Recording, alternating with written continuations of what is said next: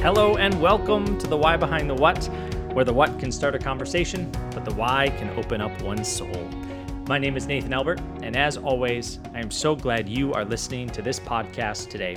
This season, we are discovering the divine all around us, seeing the spiritual in everything, and hopefully being surprised by the sacred.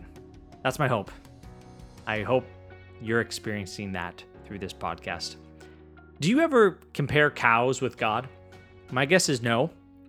I've never compared the divine with the bovine, but Meister Eckhart does, and he makes a really good point. Eckhart was a German theologian and a Christian mystic who was focused uh, much of his writing on seeing God in all things. He lived in the late 1200s to the early 1300s, became very popular at the time.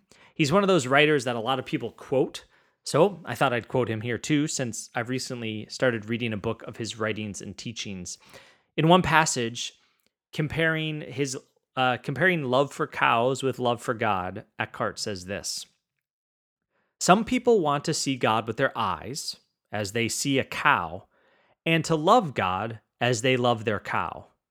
They love their cow for the milk and cheese and profit it makes them. This is this is how it is with people who love God for the sake of outward wealth and inward comfort. They do not rightly love God when they love God for their own advantage. That's good, right? I find this to be an interesting comment on how we often view the divine.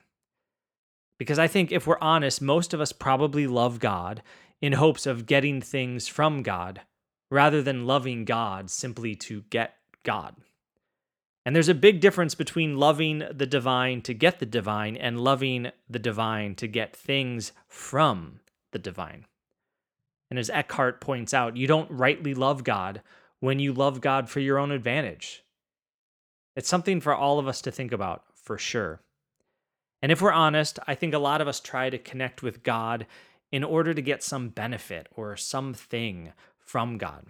Perhaps it's health or peace or an A on that exam, or a good job, or safety and protection, or our choice for president, or a parking spot right in front of our apartment.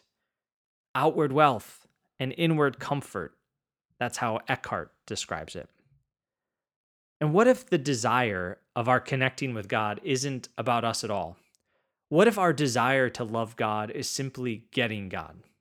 How would that change your life? Hopefully, we love God to get God, to get the divine one, the ultimate reality, the, the creator of all creation. And we love God in order to get love itself. And then, maybe like this German mystic, we'd be able to see God in all things all around us. And that in itself would be enough. Friends, thank you so much for listening to the Why Behind the What. If you enjoyed this episode, please rate and review it on Apple Podcasts. This truly is a great help to me.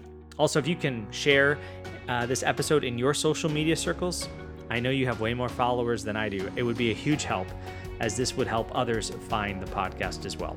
As always, this podcast is written, recorded, and edited on Monacan land.